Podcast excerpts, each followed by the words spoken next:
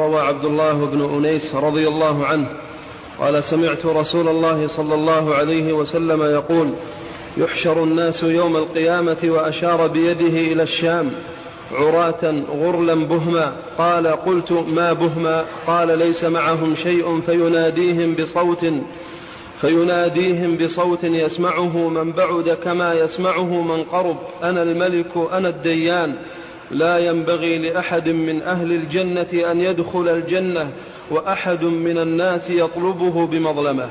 ولا ينبغي لأحد من أهل النار أن يدخل النار وأحد من أهل الجنة يطلبه بمظلمة حتى أقصه منه. قالوا وكيف وإنما نأتي الله عراة غرلا بهما؟ قال بالحسنات والسيئات. رواه أحمد وجماعة من الأئمة. بسم الله الرحمن الرحيم. الحمد لله رب العالمين والصلاة والسلام على إمام المرسلين نبينا محمد وعلى آله وأصحابه أجمعين وسلم تسليما كثيرا أما بعد فقد سبق أن بدأ المصنف رحمه الله بالرد على من ينكر الحرف والصوت في كلام الله جل وعلا. ومر معنا تقريره رحمه الله للمعتقد الحق هو أن كلام الله بحرف وصوت ورده إجمالا على من يقول بالحكاية أو العبارة. ثم سياقه رحمه الله للأدلة من الكتاب والسنة الدالة على أن كلام الله عز وجل بحرف وصوت.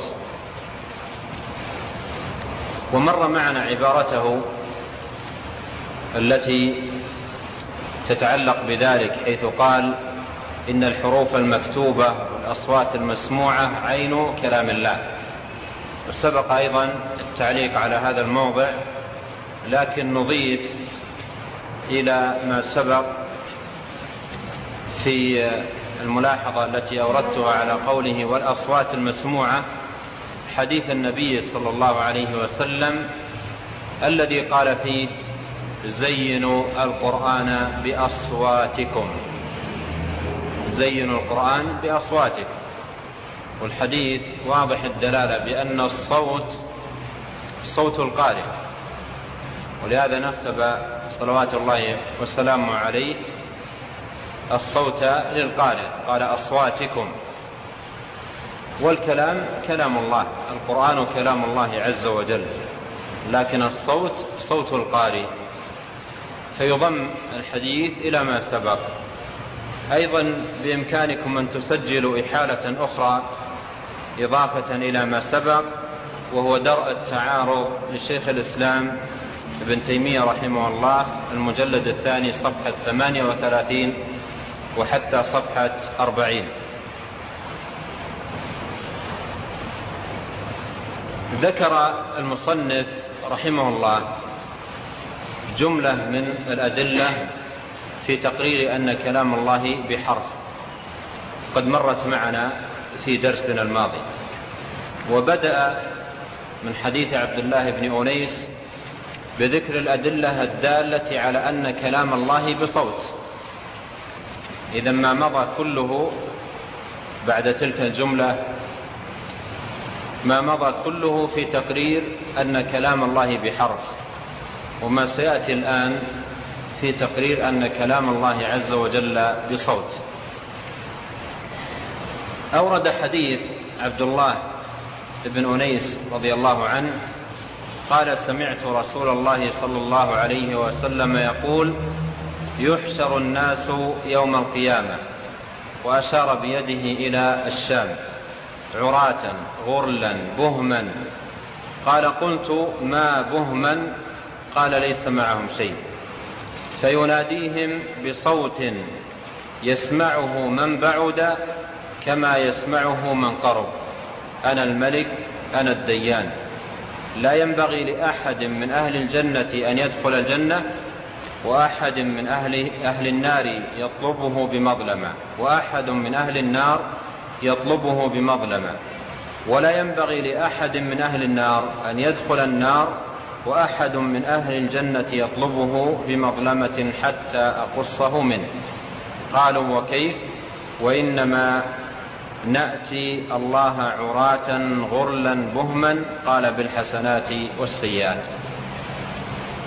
هذا الحديث واضح الدلالة بل هو صريح في أن, في أن كلام الله عز وجل بصوت لأنه قال يناديهم بصوت. وهذا فيه, فيه إثبات الصوت في كلام الله. وأن كلام الله له صوت يسمع. وقوله يناديهم هذا وحده دال على ثبوت الصوت في كلام الله. لأن النداء لا يكون إلا بصوت. وإثبات النداء في كلام الله دليل على أن كلام الله بصوت. ولهذا القرآن الكريم دل في آيات كثيرة على أن, أن كلام الله بصوت. وذلك من خلال الآيات التي فيها إثبات النداء وهي كما قال أهل العلم تزيد على العشر آيات. كلها فيها إثبات النداء لله مثل ويوم يناديهم فيقول ماذا أجبتم المرسلين. ونظائرها من الآيات المثبتة للنداء في كلام الله جل وعلا. والنداء لا يكون إلا بصوت. ولهذا ذكر الصوت هنا في هذا الحديث كما ذكر أهل العلم إنما هو للتأكيد وإلا فقوله يناديهم دال على ثبوت الصوت في كلام الله. فذكر الصوت هنا للتأكيد. وعليه في الحديث واضح الدلالة وصريح في إثبات الصوت في كلام الله جل وعلا. وهذا النداء الذي يكون من الله يكون في أرض المحشر أو يكون لأهل المحشر. يناديهم بصوت يسمعه من بعد كما يسمعه من قرب. وهذا خاص بكلام الله. وفيه دلالة على أن كلام الله عز وجل لا يشبه كلام المخلوقين. أو هذا وجه من الوجوه الدالة على أن كلام الله لا يشبه كلام المخلوقين. يناديهم بصوت يسمعه من بعد كما يسمعه من قرب. بينما كلام المخلوق يسمعه القريب منه ثم يضعف الصوت حتى ينقطع. عن الناس البعيدين عنه. وهذا يكون بحسب أصوات الناس وقوتها وضعفها. والله عز وجل ينادي أهل المحشر وهم الناس أجمعين يناديهم بصوت يسمعه من بعد كما يسمعه من قرب. والحديث يدل على أن أهل المحشر يتفاوتون في أرض المحشر في قربهم من الله وأنهم ليسوا في القرب منه سواء منهم القريب ومنهم البعيد. ولكنهم في سماع صوته الذي ينادي به أهل المحشر الكل يسمعونه القريب والبعيد يسمعه من بعد كما يسمعه من قرب. يقول أنا الملك أنا الديان أنا الملك أي الذي له ملكوت كل شيء له ملك السماوات والأرض والناس والجن وجميع المخلوقات. وأنا الديان أي الذي يجازي العباد ويحاسبهم. على أعمالهم وعلى ما قدموه في هذه الحياة. فالديان من معناه من من المجازات وهي المحاسبة. ومنه قوله تعالى مالك يوم الدين أي يوم الجزاء والحساب. قال أنا الملك أنا الديان لا ينبغي إلى آخر الحديث.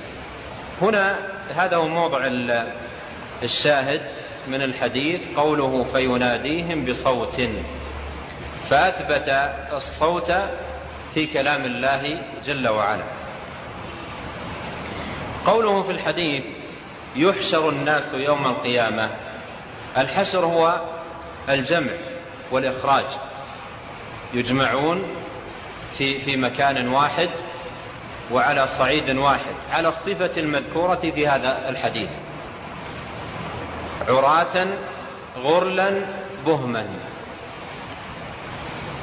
ويستدل بعض أهل العلم على هذا المعنى بالقرآن في قوله تبارك وتعالى كما بدأنا أول خلق نعيده فأول ما يخرج الإنسان يخرج ليس عليه لباس وليس آه، مختتنا وليس عليه نعال يخرج على هذه الصفة.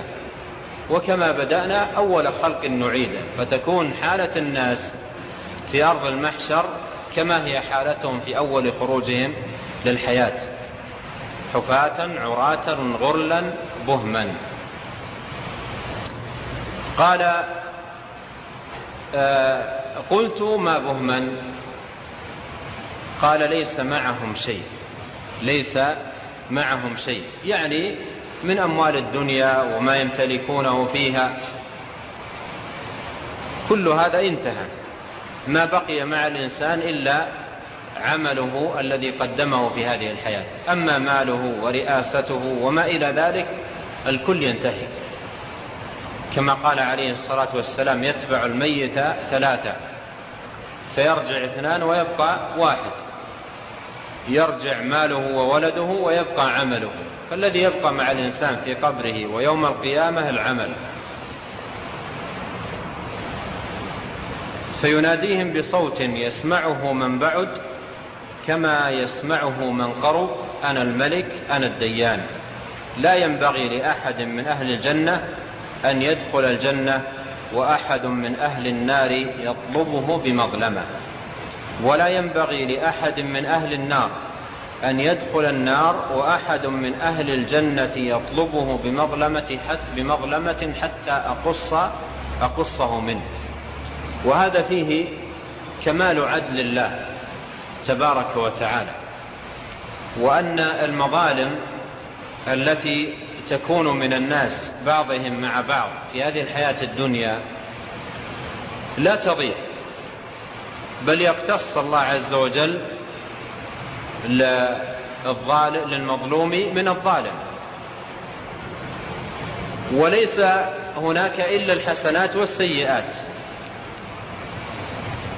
فالظالم يؤخذ من حسناته ولا يزال يؤخذ من حسناته وإذا فنيت من كثرة أو بسبب كثرة مظالمه يؤخذ من سيئاتهم وتطرح عليه. ولهذا قال النبي عليه الصلاة والسلام للصحابة يوما أتدرون من المفلس؟ أتدرون من المفلس؟ قلنا المفلس ما من ليس عنده درهم ولا دينار. قال المفلس الذي يأتي يوم القيامة وقد ضرب هذا وشتم هذا وأخذ مال هذا فيؤخذ من حسناته ويعطى تعطى لهم حتى إذا فنيت حسناته أخذ من سيئاتهم وطرحت عليه فطرح في النار. هذا هو المفلس. وهذا هو الإفلاس الحقيقي. ولهذا المظالم التي تكون من الإنسان في هذه الحياة ما تذهب. قد يفعل الإنسان مظالم يعتدي على إخوانه ينال منهم يؤذيهم يطعن فيهم يعتدي على أموالهم يمد يده عليهم ينتهك أعراضهم وينسى ذلك كله أو ينسى كثيرا منه لكنه لا يضيع لا يضيع. أحصاه الله ونسوه ينساه الإنسان. وقد لا يعبأ به الإنسان لكن إذا قدم, قدم على الله عز وجل وجد هذه الأمور كلها محضرة. وحوسب على كل صغير وكبير. حقوق الناس الاعتداء على الناس ظلم الناس الاعتداء على أموال الناس على أعراض الناس. هذا النوع من المظالم ما يترك يوم القيامة. وليس أيضا هناك أحد يوم القيامة يفرط في حسنة واحدة. كل يريد ما أحد يتنازل. يوم يفر المرء من أخيه وأمه وأبيه وصاحبته وبنيه. لكل امرئ منهم يومئذ شأن يغنيه. نفسي نفسي. ولهذا المظالم ما يضيع منها شيء. قد يتمادى الإنسان ويستمرئ ظلم الآخرين والاعتداء عليهم. ولا يبالي بذلك. في سبيل تحقيق أطماع قد يحصل له قد تحصل له ويحصل له أعظم منها بلجوئه إلى الله وسلوك المسالك الصحيحة. لكن يأبى بعض الناس إلا أن يضر نفسه ويوقعها في أنواع من المظالم. بعض الناس يرتكب مظالم شديدة جدا من أجل مال قليل. يتيسر له ذلك المال القليل بطرق شرعية ويكون أهنى وأمرى وألد وأشهى لكنه يستمر فيكذب على الناس ويعتدي عليهم ويمد يده وينال منه وتتراكم عليه المظالم. ثم يفاجأ يوم القيامة بمظالم كثيرة ما تخطر له على بال. جاءت مبعثرة في هذه الحياة في أوقات متوالية يظلم وينسى يظلم وينسى وتمضي الحياة والمظالم التي عليه كثيرة جدا. ولهذا أي مظلمة تتعلق بالناس ما تترك يوم القيامة ولو قلت أي مظلمة؟ ولو قلت ما تترك يوم القيامة؟ ولهذا جاء في الحديث الصحيح أن النبي صلى الله عليه وسلم قال دواوين الظلم يوم القيامة ثلاثة. ديوان لا يغفره الله وديوان لا يتركه الله وديوان لا يعبأ الله به. أما الديوان الذي لا يغفره الله فهو الشرك. فمن مات على الشرك لا يغفر الله له. كما قال الله تعالى إن الله لا يغفر أن يشرك به ويغفر ما دون ذلك لمن يشاء. وأما الديوان الذي لا يتركه الله فهو ظلم العباد بعضهم لبعض. هذا ما لا يتركه الله. وكما معنا في هذا الحديث حديث عبد الله بن أنيس كل أحد من أهل الجنة وأهل النار يقتص لكل واحد من الآخر. حتى وإن كان من أهل النار المظلوم يأخذ مظلمته. حتى لو كان من أهل النار وظلم يأخذ مظلمته. فما بالك إذا كان المظلوم مسلم؟ صحيح الإسلام محافظ على طاعة الله ملتزم بشرع الله متمسك بالدين ويظلمه الناس أو يظلمه أفراد منهم. فالمظالم ما تضيع لا يتركها الله عز وجل. بل يقتص لكل أحد ولو كانت المظلمة يسيرة. وإذا رأيت الإنسان في هذه الحياة الدنيا سمح وصاحب بذل وسخاء وعفو وظلمته فلا تنتظر هذا العفو يوم القيامة منه. لأن يوم القيامة كل مشغول بنفسه وكل مهتم بنفسه. يفر المرء يوم القيامة من أقرب قريب وأعز عزيز عنده.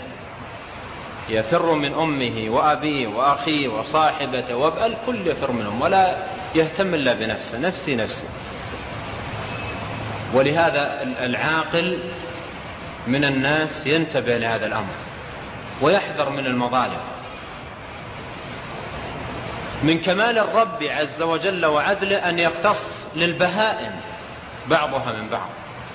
يقتص للبهيمة الجمعاء من البهيمة الجماء التي لها قرون عندما تنطع ما من ليس لها قرون يقتص لها يوم القيامة. وهي بهيمة لا تعقل. فكيف بالعاقل؟ أعطاه الله عقل وعرفه الظلم وبين له خطورته وتعلم الظلم وعرفه حتى بعض الناس يستطيع أن يعطيك دروسا في الظلم وخطورته ولكن يظلم يبتلى بالظلم يبتلى بالظلم بظلم الآخرين والاعتداء عليهم.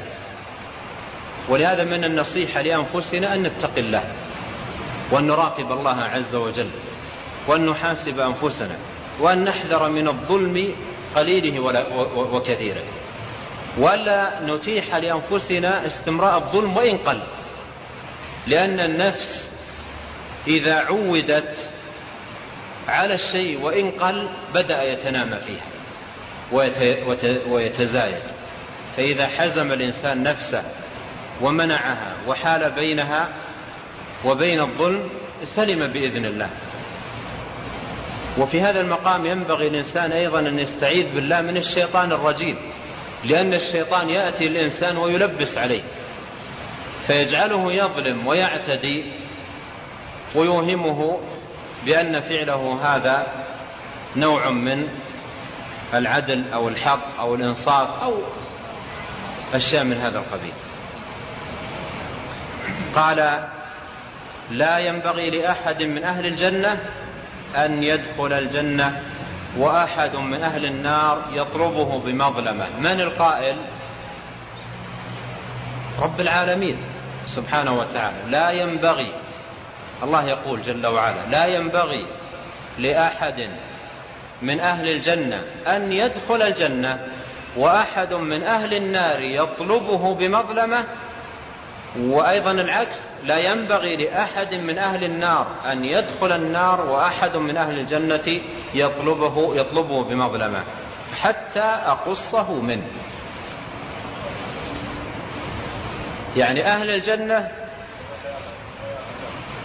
أهل الجنة يقتص لهم من آه، من أهل النار وأهل النار يقتص لهم من أهل الجنة في المظالم التي تتعلق بحقوق الناس. والديوان الثالث في الحديث الديوان الذي لا يعبأ الله به وهو ظلم الناس فيما دون ذلك. ظلم الناس فيما دون ذلك وظلم الإنسان لنفسه. وعليه أنواع الظلم ثلاثة. الظلم الذي هو الشرك ومنه قول الله تعالى إن الشرك لظلم عظيم.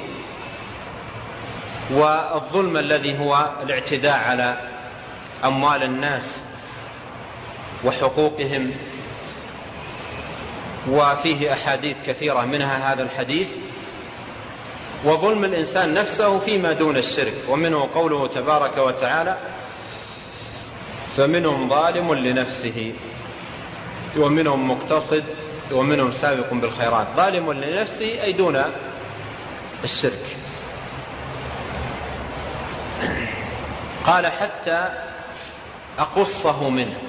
قوله أقصه منه جاء بيانه في حديث أتدرون من المفلس؟ كيف يتم القصاص؟ هنا بين ذلك إجمالا لكن في الحديث في ذاك الحديث فصل كيف يكون القصاص؟ يؤخذ من حسناته الظالم لأن ما في أموال. الأموال التي مثلا اعتدى وأخذها الحقوق التي ابتزها كل الأمور هذه انتهت في الحياة الدنيا. ما يوجد يوم القيامة إلا حسنات وسيئات. فكيف يكون القصاص؟ يؤخذ من حسناته. يؤخذ من حسناته. ويعطى يعطى أو تعطى لأولئك.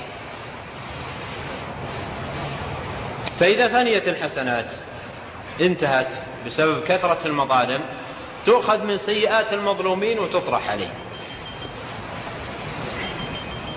ولهذا بعض الناس في الحياة الدنيا تأتيه حسنات كثيرة بدون أن يعمل. بل بعد, بعد أن يموت تأتيه حسنات بدون أن يعمل. يعني انظروا إلى الصحابة. وطعن بعض الضلال فيهم. ووقيعتهم فيهم ولعنهم وشتمهم. قال بعض السلف ولعله بعض الصحابة أولئك قوم توقفت عندهم الأعمال فأحب الله ألا تتوقف لهم الحسنات. قول عائشة رضي الله عنها. فحسناتهم مستمرة. يعني سبب ظلم هؤلاء لهم واعتداؤهم عليهم بالسب واللعن والطعن. ولهذا والله يجب على كل واحد منا أن يتقي الله وينصح لنفسه. يجب عليه أن يتقي الله وينصح لنفسه. وأن يحاسبها. لا يترك نفسه تنساق. في ظلم الآخرين. بل يمسك بزمام نفسه ويقول لنفسه اتق الله لا تظلم الناس. لأن الحساب عسير والموقف عظيم. وما ثم يوم القيامة إلا حسنات وسيئات. ولهذا من الخير الإنسان أن يحاسب نفسه وأن يزنها قبل أن يوزن. قال حتى أقصه منه. قالوا وكيف؟ وإنما نأتي الله عراة غرلا بهما ما عندنا شيء. لا أموال ولا أي شيء من أمور الدنيا. فكيف يكون ذلك؟ قال بالحسنات والسيئات. شرح هذه الجملة بالحسنات والسيئات في الحديث الذي هو حديث أتدرون من المفلس. قال رواه أحمد وجماعة من الأئمة. وأسأل الله عز وجل أن يعيذني وإياكم من الظلم وأن يحفظنا منه وأن يسلمنا منه وأن يوفقنا للتوبة منه إنه سميع مجيب. نعم.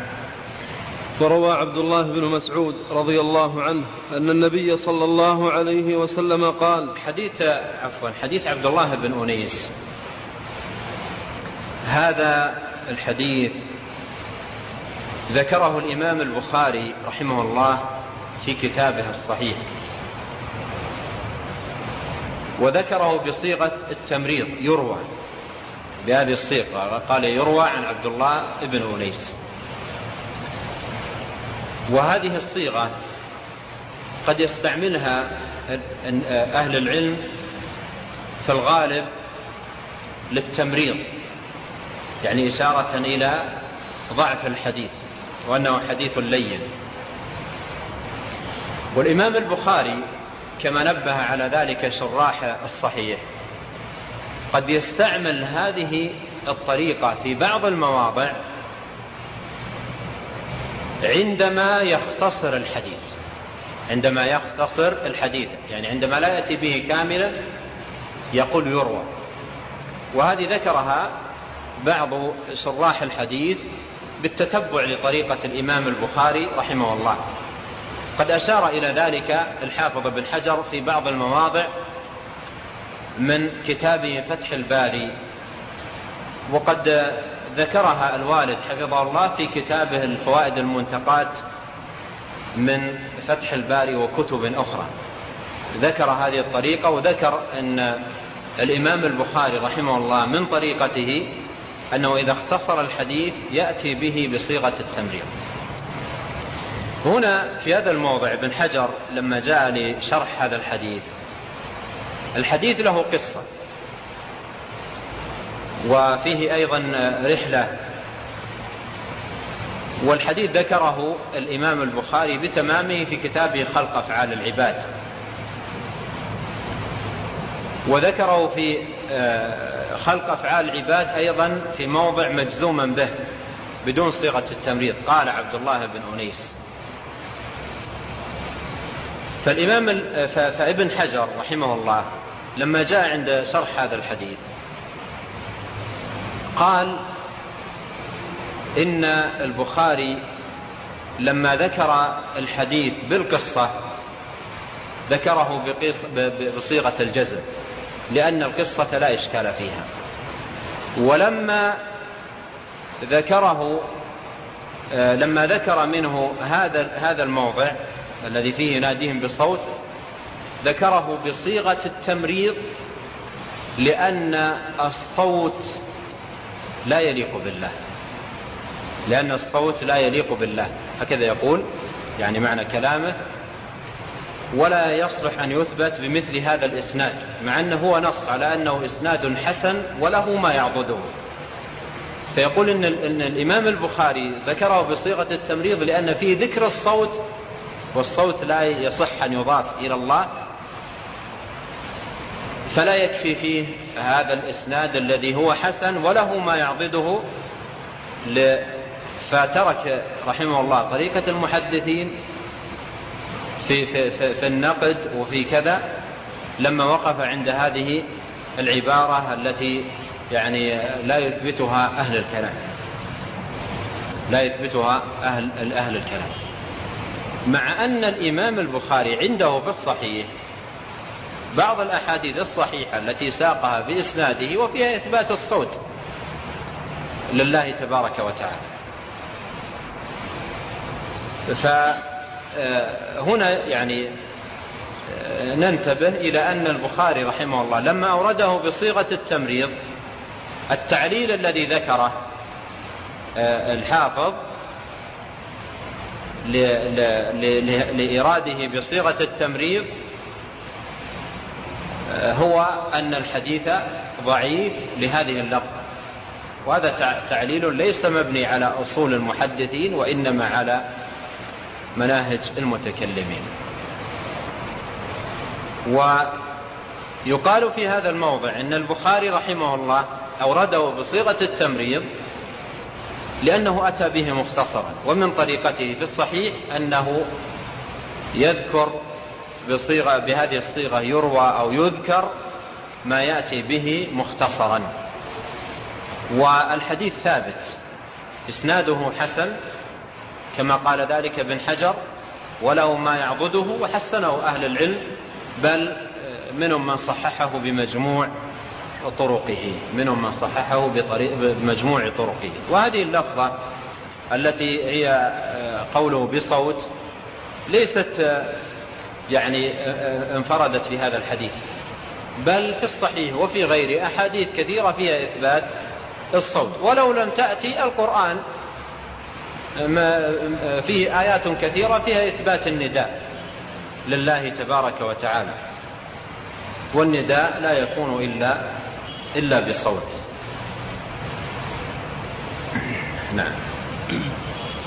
وروى عبد الله بن مسعود رضي الله عنه أن النبي صلى الله عليه وسلم قال إذا تكلم الله بالوحي سمع صوته أهل السماء كجر السلسلة على الصفوان فيخرون سجدا وذكر الحديث. ثم أورد المصنف رحمه الله هذا الحديث حديث عبد الله ابن مسعود رضي الله عنه. أن النبي صلى الله عليه وسلم قال إذا تكلم الله بالوحي سمع صوته أهل السماء. كجر السلسلة على الصفوان فيخرون سجدا. وذكر الحديث وفي الحديث ذكر قول الله تبارك وتعالى حتى إذا فزع عن قلوبهم قالوا ماذا قال ربكم؟ قالوا الحق وهو العلي الكبير. الشاهد من الحديث إثبات الصوت في كلام الله. قد احتج به أهل العلم وبحديث عبد الله بن أنيس وأحاديث أخرى عديدة فيها ذكر الصوت في كلام الله جل وعلا. فهنا قال إذا تكلم الله بالوحي سمع صوته. أهل السماء. فأثبت الصوت في كلام الرب العظيم سبحانه وتعالى. آه، سمع صوته أهل السماء كجر السلسلة على الصفوان. الصفوان يعني الحجر والسلسلة معروفة. فأهل السماء وهم الملائكة يسمعون هذا الصوت كجر سلسلة على صفوان. السلسلة معروفة والصفوان أيضا معروف. والتشبيه هنا للسماع بالسماع. لا للمسموع بالمسموع السماع بالسماع لأنهم هذا الذي يسمعونه نظيره ما تقدم معنا في قول إنكم سترون ربكم كما ترون القمر. التشبيه للرؤية بالرؤية وليس للمرء بالمرء. فليس هنا تشبيه لصوت الله عز وجل وتنزه بصوت السلسلة. فليس التشبيه هنا للصوت بالصوت وإنما للسماع بالسماع. فهم سمعوا صوتا كجر سلسلة على صفوان. فالقول هنا كالقول فيما سبق في حديث الرؤية إنكم سترون ربكم كما ترون القمر. ليلة البدر قال أهل العلم التشبيه للرؤية بالرؤية. وليس للمرء بالمرء. وقول الله جل وعلا حتى إذا فزع عن قلوبهم قالوا ماذا قال ربكم؟ قالوا الحق. وهو العلي الكبير. هذه الآية فيها إبطال للشرك. إبطال للشرك وعبادة غير الله تبارك وتعالى. لأن الملائكة من أعظم المخلوقات. قوة وشدة وجسامة وقدرة. ومن يتأمل الأحاديث والنصوص يدرك قوة الملائكة. هذه الملائكة مع قوتها وضخامتها وكبر أجسامها. إذا تكلم الله بالوحي خرت صعقة. خرت صعقة. فهي لا تملك شيء. لا لنفسها فضلا عن أن تملكه لغيرها. فكيف تدعى؟ كيف يدعون؟ وكيف يسألون وكيف يطلب منهم؟ ولهذا قال في تمام الآية قالوا الحق وهو العلي الكبير. فالذي يستحق أن يعبد ويدعى هو العلي الكبير. وهذا هذا القدر من الآية من قول حتى إذا فز عن قلوبهم ورد في سياق إبطال الشرك. جاء في سياق إبطال الشرك لأن الله عز وجل قال قل ادعوا الذين زعمتم من دون الله لا يملكون مثقال ذرة. قل ادعوا الذين زعمتم من دون الله لا يملكون مثقال ذرة في السماوات ولا في الأرض وما لهم فيهما من شرك وما له منهم من ظهير حتى إذا فزع عن قلوبهم قالوا ماذا قال ربكم فهي جاءت في سياق إبطال الشرك. ووجه دلالتها على بطلان الشرك أن هذا المخلوق هذه المخلوقات العظيمة الكبيرة الضخمة ذات القدرة الكبيرة. إذا تكلم الله بالوحي خرت صعقة جاء في حديث أن النبي صلى الله عليه وسلم قال أذن لي أن أحدثكم عن أحد الملائكة وهو من حملة العرش ما بين شحمة أذنه إلى عاتقه تخفق فيه الطير سبعمائة سنة. تخفق فيه الطير سبعمائة سنة. يعني لو طار طير من العاتق يحتاج إلى سبعمائة سنة حتى يصل إلى شحمة الأذن. فهذه الملائكة على ضخامتها وكبر أجسامها وقوتها هذا شأنها مع الرب العظيم. فهي ما تستحق من العبادة شيء. إذا كان النظر لمن يعبد إلى قوته ومع ذلك ترى بعض ظلال الناس يتجهون إلى أضرحة وقباب وأحجار وأشجار يلجؤون إليها ويفزعون ويطلبون منها حاجاتهم كلها. وهذه الآية في إبطالها للشرك جاءت بإبطال له بترتيب عجيب. تأملوه. قال الله عز وجل قل ادعوا الذين زعمتم من دون الله لا يملكون مثقال ذرة. يقول أهل العلم يعني على ضوء دلالة هذه الآية من يعبد أو من يصلح أن يعبد لا بد أن يكون فيه صفات. الصفة الأولى أن يكون مالك عنده ملك استقلالي. فإذا كان ثمة مخلوق عنده ملك استقلالي بدون تمليك الله يستحق أن يعبد. فنفت الآية ذلك. قال قل ادعوا الذين زعمتم من دون الله لا يملكون مثقال ذرة في السماوات ولا في الأرض. فإن لم يكن مالكا هناك احتمال دونه إن وجد يستحق أن يعبد وهو أن يكون شريكا للمالك في الملك. يعني لا يكون مالكا استقلاليا وإنما يكون شريكا للمالك في الملك. فنفي هذا في الآية. قال وما لهم يعني المعبودين من دون الله فيهما أي السماوات والأرض من شرك يعني من شركة.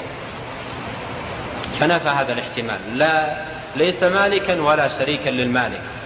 إن لم يكن مالكا ولا شريكا للمالك فثمة احتمال ثالث إن وجد يستحق أن يعبد وهو أن يكون ظهير للمالك وعوين له بحيث أن المالك يرجع له ويأخذ برأيه.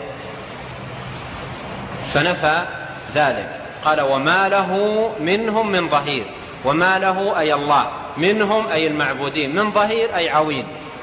فنفى ذلك. إذا إذا لم يكن مالكا ولا شريكا للمالك ولا عوينا له يبقى احتمال الرابع إن وجد استحق أن يعبد وهو أن يملك الشفاعة الابتدائية عند المالك بدون إذن المالك. فهذه لو وجدت في أحد من الناس يستحق أن يطلب منه مباشرة. قال ولا تنفع الشفاعة عنده إلا لمن أذن له. ثم ذكر لنا مثال لحال الملائكة الذين هم من أشد المخلوقات وأقواهم وأكبرهم أجساما وبين حالهم مع الله. فكيف إذا يعبد مع الله غيره ويدعى معه سواه؟ تعالى الله عما يشركون. على كل حال الشاهد من هذا إثبات الصوت في كلام الله عز وجل وأن الرب العظيم يتكلم بصوت وينادي بصوت كما دل على ذلك القرآن وسنة النبي الكريم عليه الصلاة والسلام. نعم. وقول القائل بأن الحرف والصوت لا يكون إلا من مخارج باطل ومحال. قال الله عز وجل يوم نقول لجهنم هل امتلأت وتقول هل من مزيد. وكذلك قال عز وجل إخبارا عن السماء والأرض أنهما قالتا أتينا طائعين. فحصل القول من غير مخارج ولا أدوات. وروي عن النبي صلى الله عليه وسلم أنه كلمه الذراع المسمومة وصح أنه سلم عليه الحجر وسلمت عليه الشجرة. ثم ختم رحمه الله ما يتعلق بصفة الكلام بعد أن أورد هذه الأحاديث والنصوص والأدلة التي فيها إثبات الحرف والصوت في كلام الله. لما ختم ذكر الأدلة أورد شبهة أهل الضلال التي لأجلها أنكروا الحرف والصوت في كلام الله. وانظروا هنا عجيب حال هؤلاء. الحرف والصوت في كلام الله عليه أدلة متكاثرة ونصوص متضافرة في الكتاب والسنة كلها لا يعبؤون بها ولا يلتفتون إليها. ويعولون على شبهة عقلية. ويعولون على شبهة عقلية. بها يهدرون كل النصوص المثبتة للحرف والصوت في كلام الله. قوله وقول القائل يعني المعتزلة ومن تأثر بهم. شبهة هؤلاء في إنكار الحرف والصوت في كلام الله جل وعلا هي أن الحرف والصوت لا يكون إلا من مخارج. لا يكون إلا من مخارج. لأجل هذه الشبهة أنكروا الحرف والصوت في كلام الله. قالوا الحرف والصوت لا يكون إلا من مخارج. ولا بد فيه من لهات وأضراس وحنجرة وإلى آخره مما شاهدوه في المخلوق. ما حال هؤلاء عند إنكارهم لهذه الشبهة. ماذا؟ مشبهات يعني يقرؤون صفات الله فينظرون إلى حال المخلوق ويقيسون الخالق عليه. ثم ينبعثون من هذا القياس إلى التعطيل. ولهذا أساس التعطيل التشبيه في كل الصفات المعطلة. هذه قاعدة. جميع الصفات المعطلة عند هؤلاء منبعها تشبيه باطل قام في نفوسهم واستقر في صدورهم. قول القائل بأن الحرف والصوت لا يكون إلا من مخارج. نظروا إلى فلان وعلان وكذا يتكلمون فيهم حنجرة لسان ضراس كذا. ووضعوا قاعدة. بموجبها ردوا الآيات والأحاديث. مع أن القاعدة التي أقاموا عليها كل باطلهم هي باطلة في أصلها لأن اللازم الذي ذكروه لا يلزم حتى في في في المخلوقات. لا يلزم أن يكون الكلام من مخارج. حتى في المخلوقات يعني دلت النصوص الكثيرة إن مخلوقات تكلمت وستتكلم وما لها مخارج لا لسان ولا حنجرة ولا أي شيء من هذا. كما سيذكر المصنف رحمه الله بعض الأدلة. إذا الآن الشبهة التي قام عليها باطل هؤلاء هي باطلة من الأصل. وما قام على باطل فهو باطل وما قام على الضلال فهو ضلال. قول القائل بأن الحرف والصوت لا يكون إلا من مخارج باطل ومحال. حالته النصوص ودلت النصوص على على بطلانه. ذكرت لكم فيما مضى أن هذه الشبهة أردت بالمعتزلة وأردت أيضا بالكلابية والأشاعرة والماتريدية لكن طريق الردى اختلف بين هؤلاء وإلا كله ردى. المعتزلة جحدوا كلية وألزموا الكلابية بأنهم إن أثبتوا الكلام لله على ضوء ما دلت عليه النصوص نصوص الكتاب والسنة بأن من لازم ذلك إثبات الحرف والصوت في كلام الله وإثباته في كلام الله في تشبيه لأن الحرف والصوت لا بد فيه من هذه الأدوات. لا بد فيه من هذه الأدوات. ابن كلاب لما أوردوا عليه هذه الشبهة أراد أن يوفق بين شبهتهم التي تلقاها بالقبول وبين الأدلة المثبتة للكلام صفة لله عز وجل. فأخذ يفكر وخرج ببدعة الكلام النفسي وحمل النصوص الكثيرة التي فيها إثبات الكلام صفة لله على الكلام النفسي. ما هو الكلام النفسي؟ قال لهم إن الله موصوف بالكلام النفسي الذي هو معنى واحد قائم بنفس الرب ليس بحرف ولا صوت. ليس له حرف ولا صوت وليس فيه أمر ولا نهي وليس فيه خبر ولا إنشاء وإنما هو معنى قائم في نفس الرب. إذا ما القرآن؟ هل هو كلام الله؟ قالوا لا حكاية عنه أو عبارة عنه. حكاية عن كلام الله أو عبارة عن كلام الله. كل هذا الباطل سببه هذه الشبهة التي هي الحرف والصوت أو الفرار من إثبات الحرف والصوت في كلام الله. مع أن ثبوت الحرف والصوت في كلام الله دل عليه القرآن ودلت عليه السنة ولا يلزم من ذلك التشبيه على القاعدة المعروفة التي دل عليها قوله تعالى ليس كمثله شيء. فكل صفة يوصف بها الرب تليق بجلاله وكماله تبارك وتعالى ولا تشبه أوصاف المخلوقين. نحن نقول يتكلم الله بصوت نقول يتكلم الله بصوت وصوته ليس كصوت المخلوقين كما أننا نقول له سمع وسمعه ليس كسمع المخلوقين.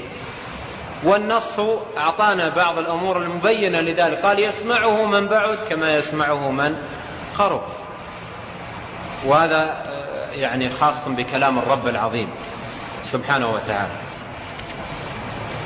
متى يكون التشبيه في هذا الباب؟ عندما يقول القائل صوت كصوت هذا المشبه.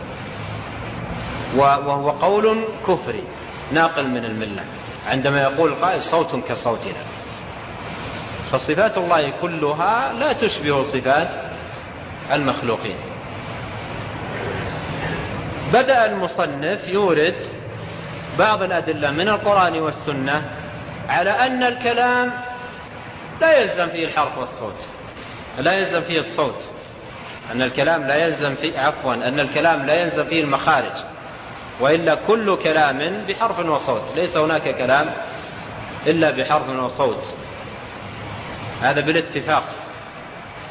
آه، فالآن بدأ المصنف يسوق الأدلة الدالة على أن الكلام لا يلزم فيه المخارج واللهات والحنجرة وما إلى ذلك. قال قال عز وجل يوم نقول لجهنم هل امتلأت؟ وتقول هل من مزيد؟ يوم نقول لجهنم هل امتلأت وتقول هل من مزيد؟ هذه الآية فيها بيان سعة جهنم. سعة جهنم وأنها تستوعب كل ما يلقى فيها. وهذا أبلغ ما يكون في وصف سعة النار. يذكر مرة أن أحد الأدباء كان عنده مجموعة من الأدباء قال النار واسعة جدا. أريد منكم وصفا لسعتها بالمبالغة. بالغوا بالوصف. كل بما تجود فيه قريحته الأدبية ومقدرته. فبدأ كل يأتي مبالغة في, في وصف النار. بأوصاف. لما انتهوا قال لهم ما رأيكم في قوله تعالى يوم نقول لجهنم هل امتلأت وتقول هل من مزيد في وصف ساعتها فيعني وصف يبهر يعني مهما يلقى فيها تستوعب. مهما يلقى فيها تستوعب. يلقى فيها وتستوعب. يلقى فيها وتستوعب. وتطلب الزيادة. وقد وعدها الله ماذا؟ بملئها. ولكن حق القول مني لأملأن جهنم من الجنة والناس أجمعين. وعدها الله أن يملأها. وهي من شأنها أنه يلقى فيها ويلقى فيها ويلقى فيها حتى يكتمل أهل النار الذين هم أهلها وهي تطلب الزيادة. ووعدت أن تملأ. ووعدت وعدها الرب العظيم أن يملأها. وجاء في الحديث أن النار لا يزال يلقى فيها وتقول هل من مزيد حتى يضع رب العزة عليها قدمه. فينزوي بعضها إلى بعض يعني تنضم. على من فيها وينضم أطرافها بعضها إلى بعض فتقول قطن قطن يعني حسبي حسبي يكفيني يكفيني. لا يلقى فيها خلق آخر يملأ بها فضل النار وإنما ينزوي من حكمة الرب العظيم أن يضع عليها قدم فينزوي بعضها على بعض حتى تقول قطن قطن. بهذا بهذا يكون أو يتحقق هذا الوعد. فالامتلاء الذي يحصل للنار بتضييق بعضها على بعض حتى تمتلئ بمن فيها. أما الجنة فإنه يبقى أيضا فيها فضل. يدخلها أهلها ويتكاملون دخولا ويبقى فيها فضل فينشئ الله خلقا يسكنهم فضل الجنة. لأن الجنة دار الفضل. والله عز وجل يتفضل بإدخالها من يشاء لكن النار دار عذاب. ولا يدخل فيها إلا من يستحق. ولهذا اقتضت حكمته أن يكون امتلاء النار بتلك الطريقة. الشاهد من الحديث الشاهد من الآية وتقول هل من مزيد؟ من القائل؟ النار. والنار معروفة. النار تقول هل من مزيد. قولها هنا بلسان الحال ولا بلسان المقال؟ بلسان المقال. تقول هل من مزيد. تقول هل من مزيد؟ فهذا قول تقول النار تنطق تتكلم. تقول هل من مزيد؟ وفي الحديث تقول قطن قطن. هذا قول تقوله النار. النار تتكلم. فأين اللازم؟ أين اللازم الذي ذكروه؟ أن يلزم من الكلام مخارج وحنجرة و النار فيها مخارج وفيها حنجرة فيها لسان وفيها أضراس وفيها هذه الأمور ما فيها وتتكلم. وكذلك قال عز وجل إخبارا عن السماء والأرض أنهما قالتا أتينا طائعين. قالتا أتينا طائعين. إيش أول آية؟ ثم استوى إلى السماء وهي دخان. فقال لها وللأرض ائتيا طوعا أو كرها قالتا أتينا طائعين. قالتا أتينا طائعين القول هنا بلسان المقال وليس بلسان الحال.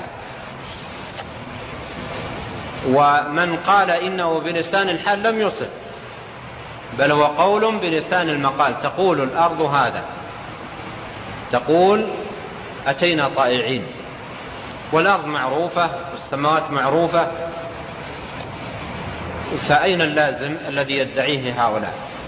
وروي عن النبي صلى الله عليه وسلم والحديث في الصحيحين أنه كلمه الذراع المسمومة ذراع شاة ذراع الشاة التي كان فيها سم كلمته قالت في قالت يعني معنى كلامها فيها سم. فتكلمت الذراع. والذراع ما لها لسان ولا أضراس ولا لها تلك المخارج وتكلمت. وصح أنه سلم عليه الحجر. في الحديث الصحيح يقول عليه الصلاة والسلام إني أعلم حجرا بمكة. إني أعلم حجرا بمكة إذا مررت عليه سلم عليه يعني إذا مر من عنده النبي صلى الله عليه وسلم يقول الحجر السلام عليكم. يسلم على النبي صلى الله عليه وسلم. والحجر معروف. ليس له مخارج وليس فيه حنجرة وليس فيه اللهات وليس فيه هذه الأمور. فأين اللازم؟ وسلمت عليه الشجرة. وفي هذا المعنى أحاديث كثيرة. سبح الحصى في يده. كان في يده الحصى ويقول سبحان الله سبحان الله. والصحابة, والصحابة من حوله يسمعون تسبيح الحصى في يده. حصيات صغيرة في يده تسبح. وأعطاها إلى أبي, لأبي بكر فسبحت في يده. ووضعها في يد عمر وسبحت. حديث معروف. فأين هذه اللوازم؟ وإذا بطل اللازم بطل الملزوم يعني إذا عرفنا بطلان الشبهة وأنها لا تقوم على أساس فما بنوه عليها باطل. وهم بنوا على هذه الشبهة رد الآيات الكثيرة والنصوص العديدة في السنة المثبتة للحرف والصوت في كلام الله. الخلاصة أن الاعتقاد الحق والدين المستقيم في الكلام أن الكلام ثابت لله عز وجل وأن الرب العظيم يتكلم متى شاء بما شاء كيف شاء سبحانه وتعالى وأن كلامه عز وجل بحرف وصوت يسمع وأن ونؤمن بكل صفات الكلام والأمور المتعلقة به الثابتة في كتاب الله عز وجل وسنة نبيه صلى الله عليه وسلم ونسأل الله عز وجل أن يتوفانا على هذا الاعتقاد. نعم. قال رحمه الله وأجمع أئمة السلف من أهل الإسلام على الإيمان بالقدر خيره وشره حلوة ومره قليله وكثيره بقضاء الله وقدره. لا يكون شيء إلا بارادته ولا يجري خير وشر إلا بمشيئته. خلق من شاء للسعادة واستعمله بها فضلا وخلق من أراد للشقاء واستعمله به عدلا. فهو سر استأثر به. وعلم حجبه عن خلقه لا يسأل عما يفعل وهم يسألون. قال الله عز وجل ولقد ذرأنا لجهنم كثيرا من الجن والإنس وقال تعالى ولو شئنا لآتينا كل نفس هداها ولكن حق القول مني لأملأن جهنم من الجنة والناس أجمعين وقال عز وجل إنا كل شيء خلقناه بقدر ثم بدأ المصنف رحمه الله بالكلام على القدر.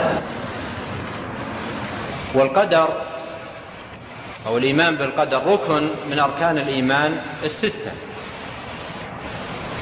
والإيمان ينبني على أصول ستة لا قيام له إلا عليها وهي الإيمان بالله والملائكة والكتب والرسل واليوم الآخر والقدر خيره وشره. وهذه الأصول الستة جاء ذكر أدلتها إجمالا وتفصيلا في مواضع كثيرة من كتاب الله وسنة نبيه صلوات الله وسلامه عليه. ولهذا لا إيمان لمن لم يؤمن بالقدر. لا إيمان لمن لم يؤمن بالقدر. ومن كذب بالقدر فلا إيمان له ولا توحيد. ولهذا جاء عن ابن عباس رضي الله عنهما أنه قال القدر نظام التوحيد. القدر نظام التوحيد. فمن آمن فمن آمن بالله وكذب بالقدر نقض تكذيبه توحيده. فمن آمن بالله وكذب بالقدر نقض تكذيبه توحيده. ولهذا لا توحيد بلا إيمان بالقدر ولا ينتظم التوحيد إلا بالإيمان بالقدر. ومن يكذب بالقدر ليس بمؤمن ولا بموحد. ومما يوضح ذلك قول الإمام أحمد القدر قدرة الله. فأي توحيد عند من ينكر قدرة الله؟ فلا ينتظم توحيد أحد إلا بالإيمان بالقدر ومن لم يؤمن بالقدر لا تقبل أعماله. لا ينتفع لا بصلاة ولا بصيام ولا بصدقة ولا غير ذلك. قال تعالى ومن يكفر بالإيمان فقد حبط عمله وهو في الآخرة من الخاسرين. فإيمان الشخص ودينه لا يمكن أن ينتظم إلا إذا آمن بأقدار الله جل وعلا وأن الأمور كلها بقدر الله وأن كل شيء بقدر. آه، وأن يؤمن بالقدر كله خيره ومره من الله تعالى وأن يعتقد أن أنه ما شاء الله كان وما لم يشاء لم يكن. لا إيمان إلا بهذا. لا إيمان لأحد إلا بهذا. وأدلة الإيمان بالقدر كثيرة وسيأتي عند المصنف رحمه الله ذكر شيء منها. ثم إن الإيمان بالقدر لا يصح إلا بالإيمان بمراتبه التي دل عليها كتاب الله وسنة نبيه صلوات الله وسلامه عليه وهي أربعة. الأول الإيمان بعلم الله عز وجل الأزلي المحيط الشامل علمه سبحانه وتعالى بما كان وبما سيكون وبما لم يكن لو كان كيف يكون. والأمر الثاني الإيمان بالكتابة بأن الله عز وجل كتب مقادير الخلائق وكتب كل ما هو كائن. وهذه الكتابة تمت قبل خلق السماوات والأرض بخمسين ألف سنة. كما ثبت في الحديث إن الله كتب مقادير الخلائق قبل أن يخلق السماوات والأرض بخمسين ألف سنة. كل شيء كتب. صح عن ابن عباس رضي الله عنهما أنه قال كل شيء بقدر حتى وضعك كفك على ذقنك هكذا بقدر. وأنا أمامي كم واحد الآن واضعين يدهم بهذه الطريقة.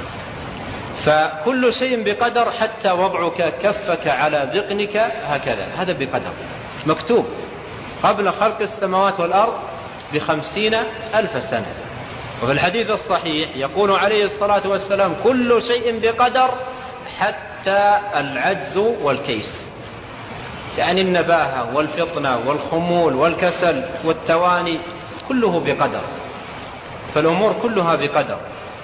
ومقادير الخلائق مقدرة ومكتوبة قبل خلق السماوات والأرض بخمسين ألف سنة.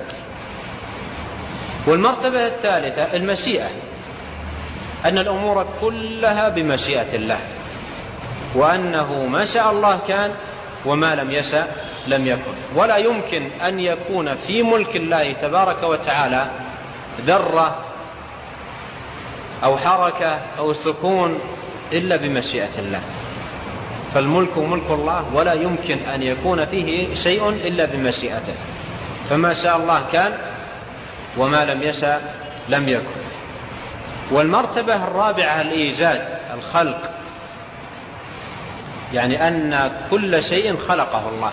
الله خالق كل شيء. والله خلقكم وما تعملون. فالإيمان بأن كل الأشياء بما في ذلك أفعال العباد كلها مخلوقة لله تبارك وتعالى. جمع أحد أهل العلم هذه المراتب الأربعة ببيت من الشعر فقال علم كتابة مولانا مشيئته وخلقه وهو إيجاد وتكوين. هذه مراتب القدر الأربعة. ولا يؤمن بالقدر من لم يؤمن بمراتبه. ولو قال قائل أنا أؤمن بالعلم وأؤمن بالكتابة وأؤمن بالإيجاد ولكن لا أؤمن بالمشيئة هو كافر بالقدر. فمن لم يؤمن بمراتب القدر الأربعة ليس بمؤمن بالقدر. ولهذا يحسن عندما يقال الإنسان ما الإيمان بالقدر؟ ما الإيمان بالقدر؟ ما تعريفه؟ ما حده؟ ما ضابطه؟ قل ما شئت من عبارة لكن أذكر هذه الأمور الأربعة. هذا أتم ما يكون في التعريف. يعني لا إشكال في العبارة. لكن اجمع هذه الأمور الأربعة.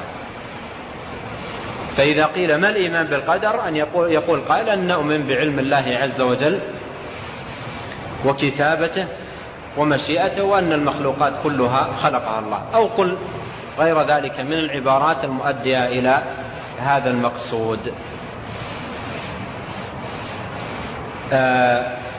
مراتب القدر الأربعة العلم والكتابة والمشيئة والإيجاد لا إيمان بالقدر إلا بالإيمان بها.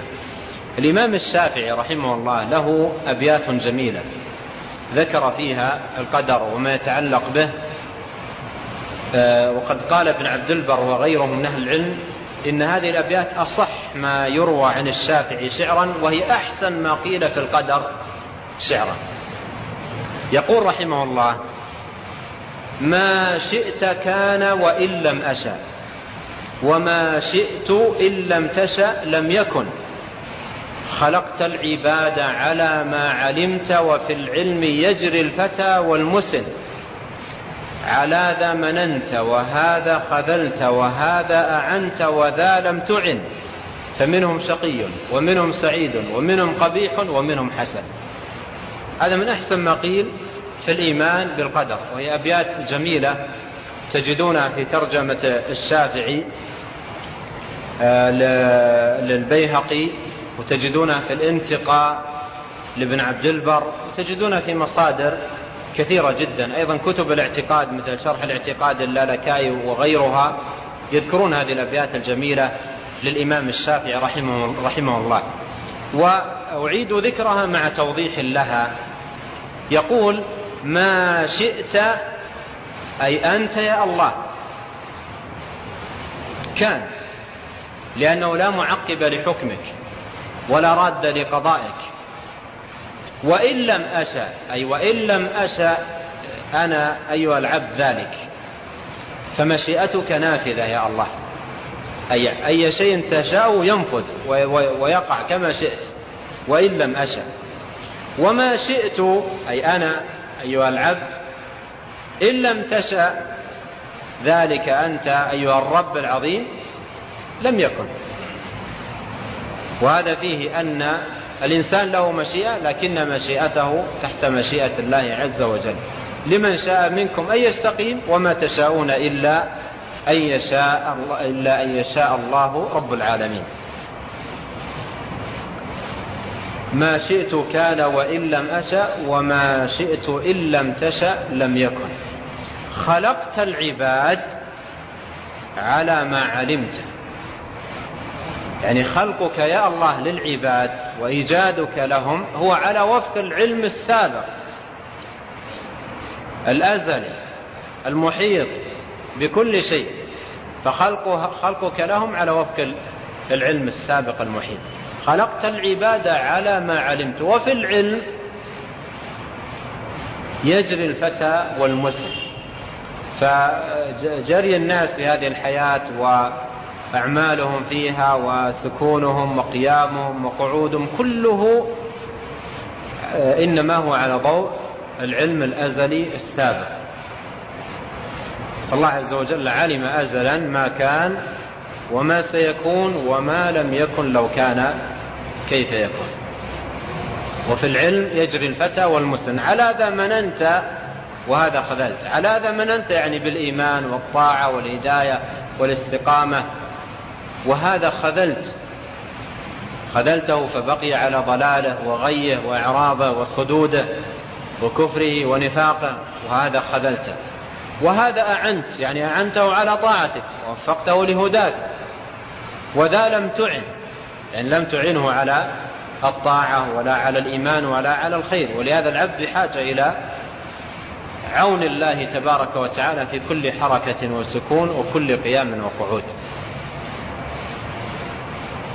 آه، فمنهم شقي ومنهم سعيد. يعني الناس على ضوء ذلك أقسام منهم شقي وهم الذين آه، كتبت عليهم الشقاوة وعملوا بعمل أهل الشقاوة ومنهم سعيد وهم الذين كتبت لهم السعادة ويعملون بعمل أهل السعادة ومنهم قبيح ومنهم حسن أيضا هيئاتهم مختلفة ومتباينة وكل ذلك بقدر. فلا إيمان إلا بالإيمان بالقدر والإيمان به ركن من أركان الإيمان. يقول المصنف أجمع أئمة السلف من أهل الإسلام على الإيمان بالقدر خيره وشره حلوة ومره قليله وكثيره بقضاء الله وقدره. يعني كل ذلك بقضاء الله وقدره. قوله بقضاء الله وقدره هنا اجتمع في الذكر القضاء والقدر. ولأهل العلم كلام في آه، المراد بالقضاء والقدر. المراد بالقضاء والقدر ولا سيما حال الاجتماع. أما حال الافتراق يعني عندما يذكر القضاء وحده أو يذكر القدر وحده فإنه ينتظم معنى الآخر. والقول في القضاء والقدر كالقول في الألفاظ التي يقول عنها أهل العلم إذا اجتمعت افترقت وإذا افترقت اجتمعت. مثل الإسلام والإيمان والبر والتقوى والفقير والمسكين وغيرها من الألفاظ الشرعية. فهذه الألفاظ عندما تجتمع في الذكر تفترق في المعنى. وعندما تفترق في الذكر يعني كل واحد منها يذكر وحده تجتمع في المعنى أي أن كل واحد منها منها حال إفراده ينتظم معنى اللفظ الآخر.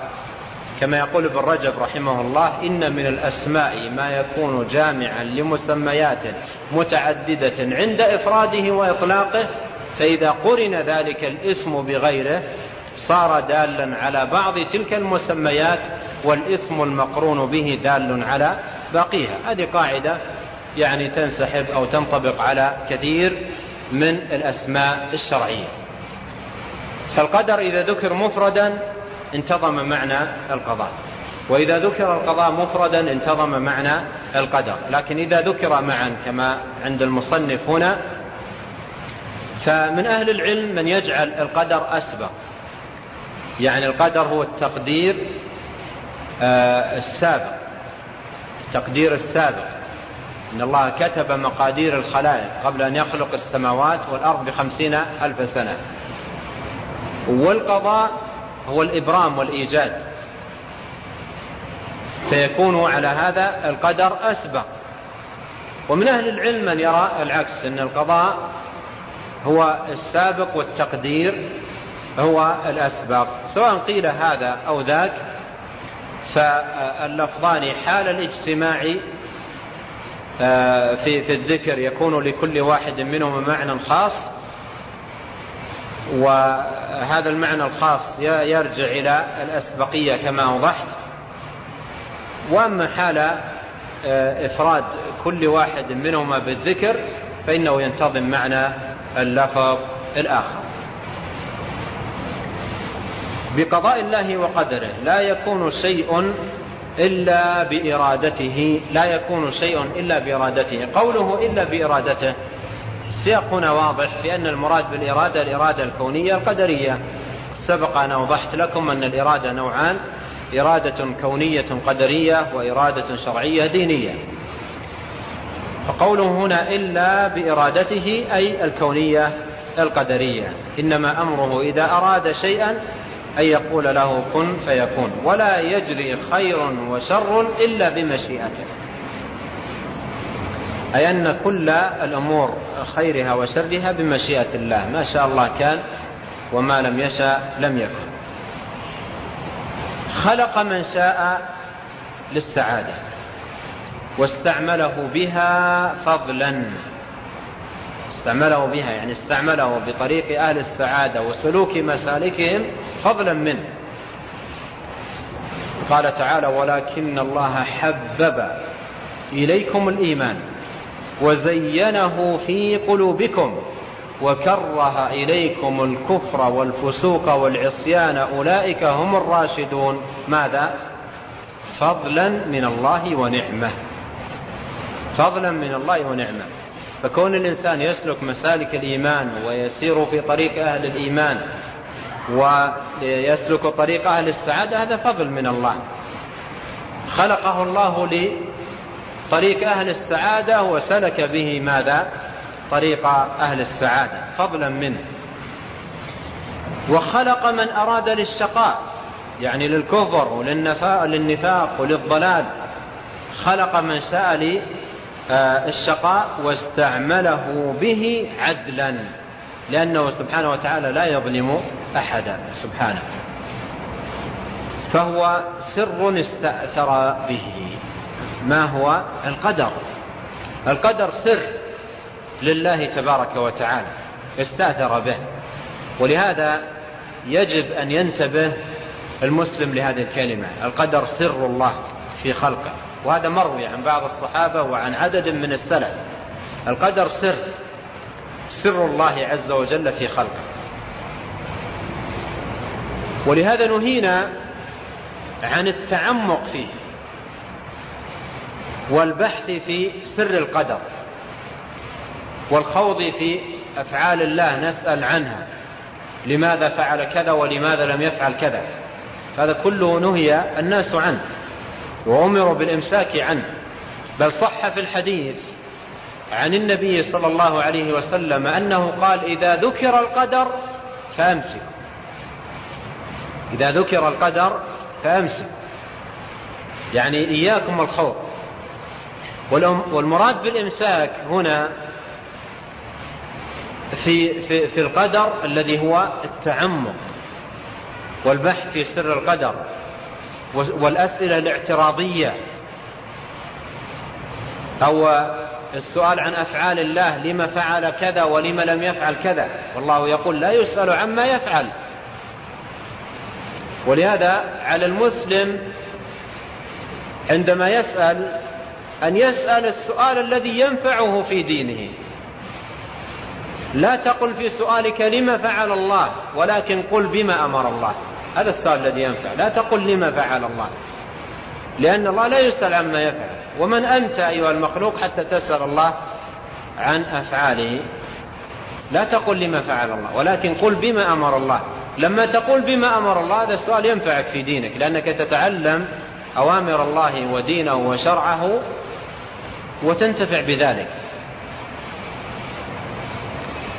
فالخوض في القدر الذي هو التعمق والأسئلة الاعتراضية ونحو ذلك هذا لا يجوز. وهو المعني بقوله صلى الله عليه وسلم إذا ذكر القدر فأمسكوا أما بحث القدر من خلال الأحاديث والآيات والأدلة والاعتناء بهذا الجانب فهذا مطلوب. مطلوب ومرغب فيه وهو من جملة دين الله الذي أمرنا بفهمه والعناية به. والآيات التي في القرآن فيها ذكر القدر مأمورون نحن بتدبرها وفهمها. والأحاديث التي فيها ذكر القدر مأمورون بفهمها. والإيمان بما دلت عليه. هذا كله لا يدخل في النهي. الذي يدخل في النهي الخوض بالباطل أو التعمق أو الأسئلة الاعتراضية أو نحو ذلك. هذا الذي يدخل في النهي. قال فهو سر استأثر به. فهو سر استأثر به. وعلم حجبه عن خلقه. هذا بمعنى ما, ما سبق. يعني معنى قوله استأثر به يعني حجبه عن خلقه. اختص بعلمه. لا يسأل عما يفعل وهم يسألون. منع خلقه وحذرهم من أن يسألوا. لما؟ في أفعاله. ولهذا أهل العلم يقولون لا يقال في أفعال الله لما كما لا يقال في صفاته ماذا؟ كيف؟ فالصفات لا يقال فيها كيف والأفعال لا يقال فيها لما. والسلف يسمون من يخوض في هذا الباطل المكيفة واللمية المكيفة الذين يخوضون في الصفات بالتكييف واللمية الذين يخوضون بالأفعال بالسؤال عنها بلما لما فعل الله ولما فعل الله.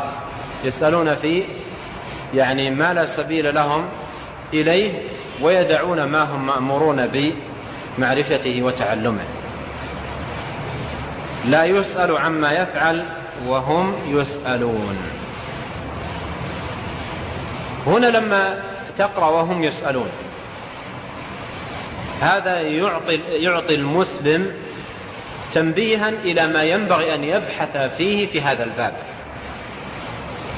وهو أن كل إنسان سيسأل يعني سيسأله الله عن ماذا؟ عما خلق لأجله وأوجد لتحقيقه. نحن لا نسأل عن أفعال الله لماذا فعل الله كذا ولماذا لم يفعل كذا لا, لا نسأل عن ذلك لا يسأل عما يفعل. نسأل عما قدمنا في هذه الحياة. فإذا من الخير الإنسان أن ينظر فيما يسأل عنه هو يوم القيامة فيقيمه ويأتي به على التمام والكمال. قال الله عز وجل ولقد ذرأنا لجهنم كثيرا من الجن والإنس. هذا فيه دليل على أن الأمور كلها بتقدير الله لأن الله ذرأ لجهنم. كثير من الجن والإنس. لأن خلقهم وأوجدهم ليكونوا حطبا لجهنم. وقدر ذلك سبحانه وتعالى. فكل شيء بقدر. وقال تعالى ولو شئنا ولو شئنا لآتينا كل نفس هداها. ولكن حق القول مني لأملأن جهنم من الجنة والناس أجمعين. لو شاء الله عز وجل لجعل الناس كلهم أهل إيمان ولجعلهم كلهم على مرتبة واحدة في الإيمان. ولكن اقتضت حكمته سبحانه وتعالى أن يملأ جهنم من الجنة والناس أجمعين. ولهذا خلق خلقا هم للنار وخلق خلقا هم للجنة. فهذا من من أوضح ما يكون في أن الأمور كلها بقدر. وقال عز وجل إنا كل شيء خلقناه بقدر. كل شيء خلقه الله بقدر. تحت كل يدخل. آه، آه، القيام والقعود والحركة والسكون والحي والميت والأخضر والياء. كل شيء. إن كل شيء خلقناه بقدر. فالأمور كلها مخلوقة بقدر الله تبارك وتعالى. وقضائه. كم ساعة؟ ها؟ الموضوع له يعني تتمة تتعلق بحديث علي والحديث الذي بعده وهي مهمة. وأنا حقيقة أحب من حضر درس اليوم أن يحضر درس الغد لأنه مرتبط ويعني أمور يعني مكملة للدرس فاللي حضر اليوم أنا يعني أطالبه أن يحضر غدا وأن يتغلب على أشغاله. من لم يحضر اليوم فهو في سعة لكن من حضر فلي طلب عنده أن يحضر غدا حتى يتكامل الموضوع عنده ويتم فهمه له وبقي بقية ما يكفي فيها الوقت الذي بقي لنا والله عز وجل أعلم وصلى الله وسلم على نبينا محمد.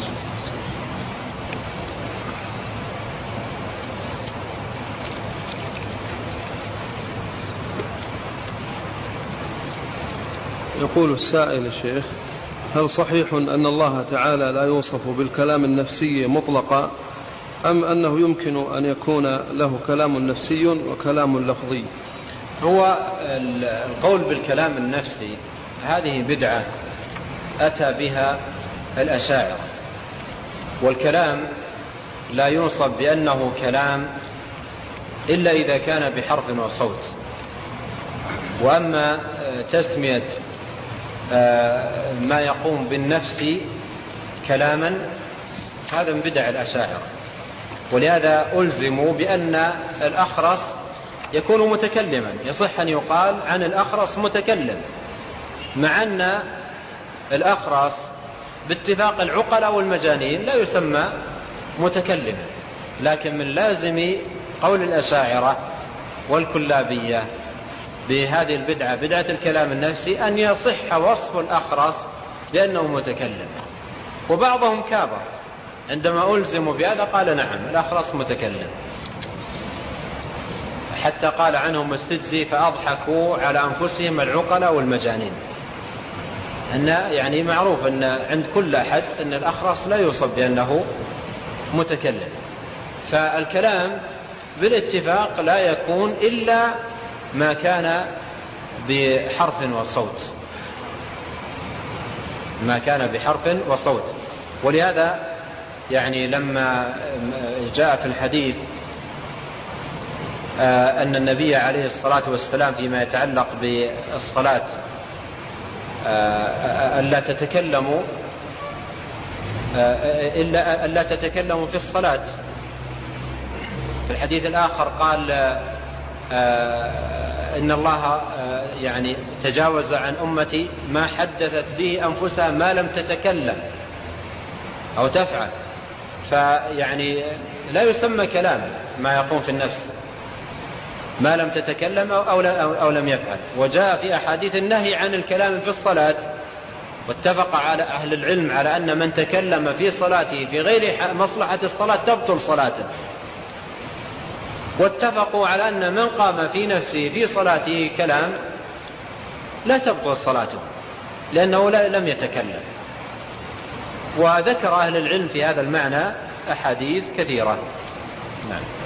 يقول السائل ذكرت يا شيخ أن امتلاء النار يكون بوضع القدم فيها. كيف يجمع بين هذا وبين قوله تعالى لأملأن جهنم من الجنة والناس أجمعين؟ لأن آه، الله عز وجل وعد جهنم بملئها من الجنة والناس. ولا يزال يلقى فيها وهي تقول هل من مزيد؟ يعني تطلب الزيادة حتى يتكامل أهل النار دخولا. وهي لا تزال تتسع لزيادة. تقول هل من مزيد؟ وقد وعدت أن تملى فيضع الرب كما جاء في الحديث المتفق عليه يضع عليها قدمه وفي رواية الرجلة فينزوي بعضها إلى بعض. فيتحقق الامتلاء الذي وعدت به لأنها يعني يحصل لها امتلاء بانزوائها يعني انزواء أطرافها على من فيها فيتحقق الامتلاء الذي وعدت به. وتقول حينئذ قطن قطن يعني حسبي حسبي يكفيني يعني امتلأت. فالامتلاء الذي وعدت به والمشار إليه في الآية التي ذكرها السائل تحقق. تحقق امتلأت وقالت قطن قطن يعني حسبي حسبي. نعم. يقول هل يمكن أن نعبر عن القدر بأنه العدل؟ لأن الظلم يمتنع بذاته عن تقدير الله عز وجل. لا يعبر عن القدر بالعدل لكن الله عز وجل عدل في أقداره كلها لكن القدر شيء والعدل شيء آخر. يقول هنا نرجو إعادة الدواوين الثلاثة.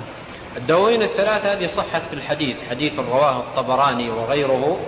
عن النبي صلى الله عليه وسلم بإسناد ثابت قال دواوين الظلم ثلاثة ديوان لا يغفره الله وديوان لا يتركه الله وديوان لا يعبأ الله به.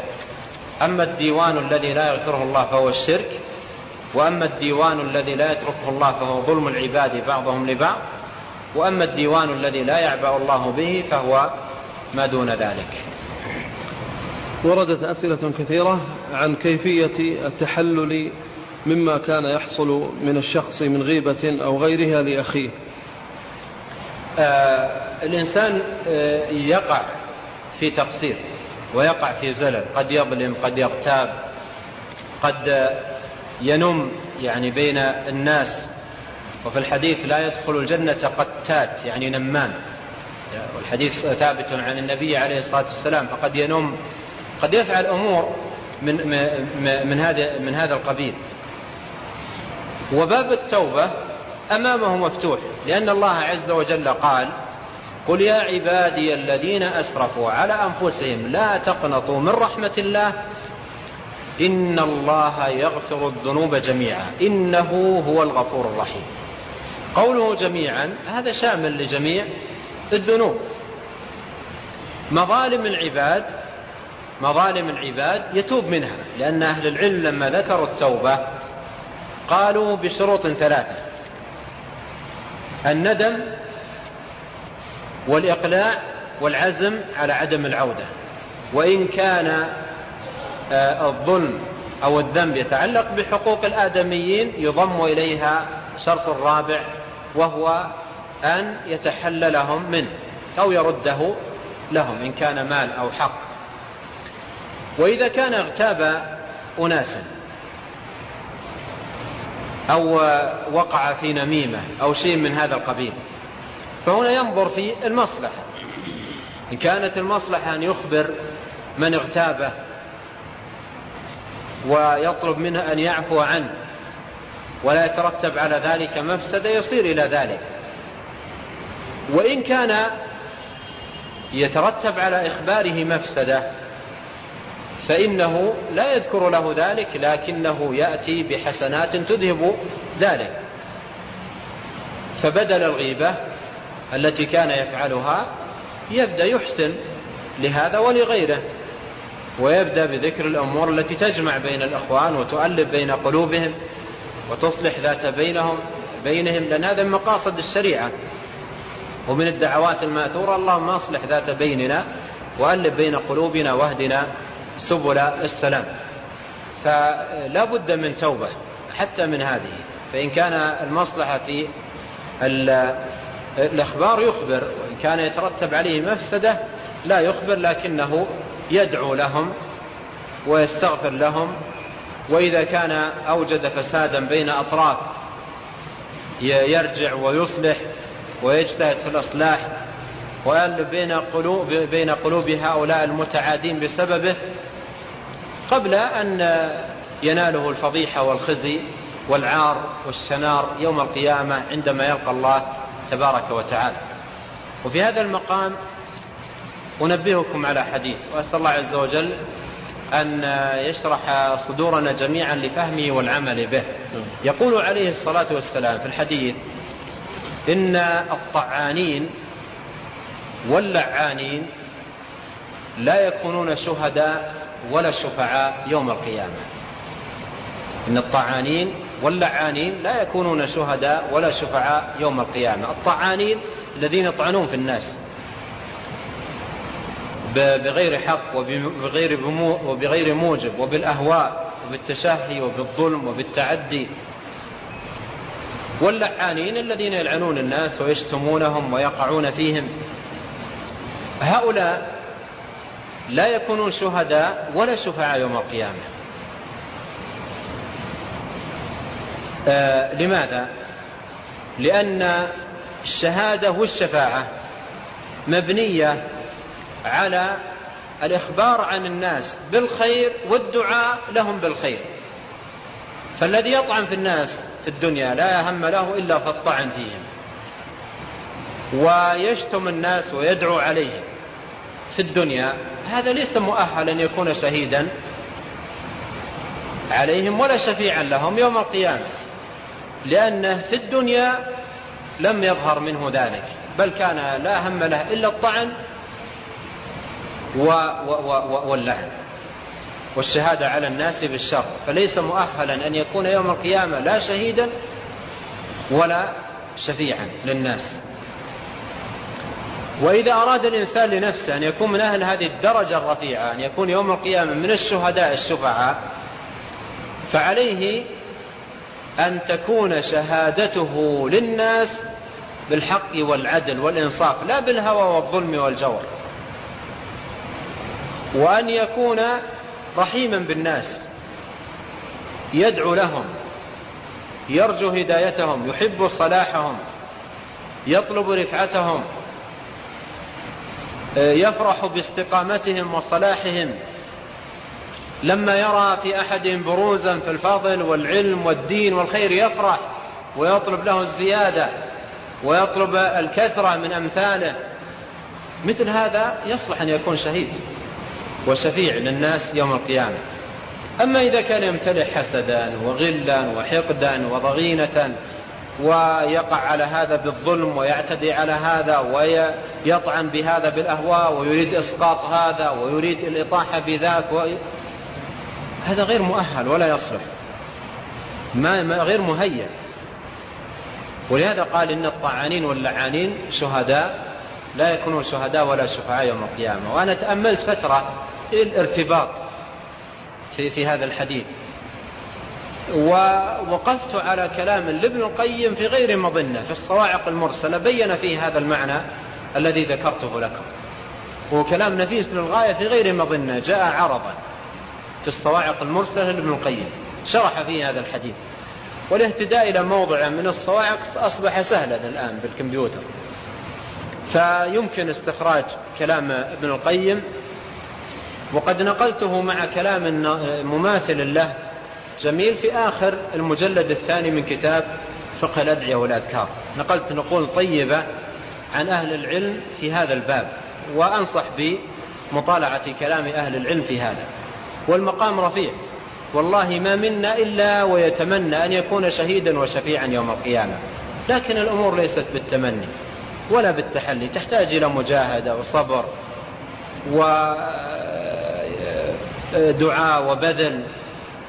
فرحمة الناس محبة الخير لهم محبة صلاحهم والفرح باستقامتهم والفرح برفعتهم هذا يؤهل الإنسان للخير. في الدنيا يترتب عليه أجور وفي القيامة يترتب عليه أجور.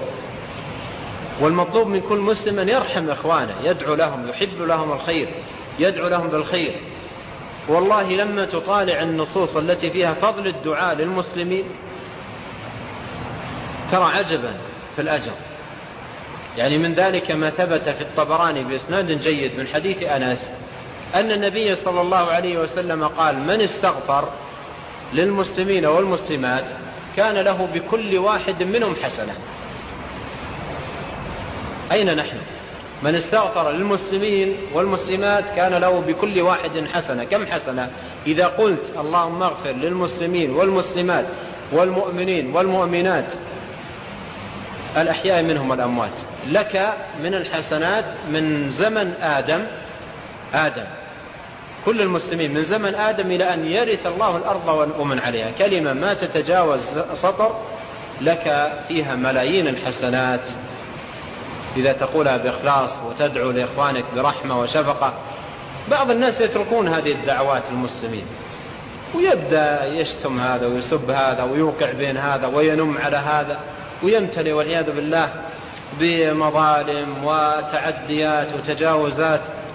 لا تجر له خير لا في الدنيا ولا في الآخرة.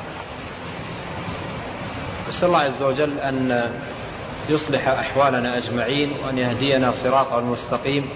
وأتوجه إليه سبحانه بأسماء الحسنى وصفاته العلى أن يصلح ذات بيننا وأن يؤلف بين قلوبنا وأن يهدينا سبل السلام وأن يخرجنا من الظلمات إلى النور. وأن يوفقنا وإياكم لكل خير وأن يجعلنا هداة مهتدين. من الذين يستمعون القول فيتبعون أحسنه. إنه ولي ذلك والقادر عليه وصلى الله وسلم على نبينا محمد وعلى آله وأصحابه أجمعين.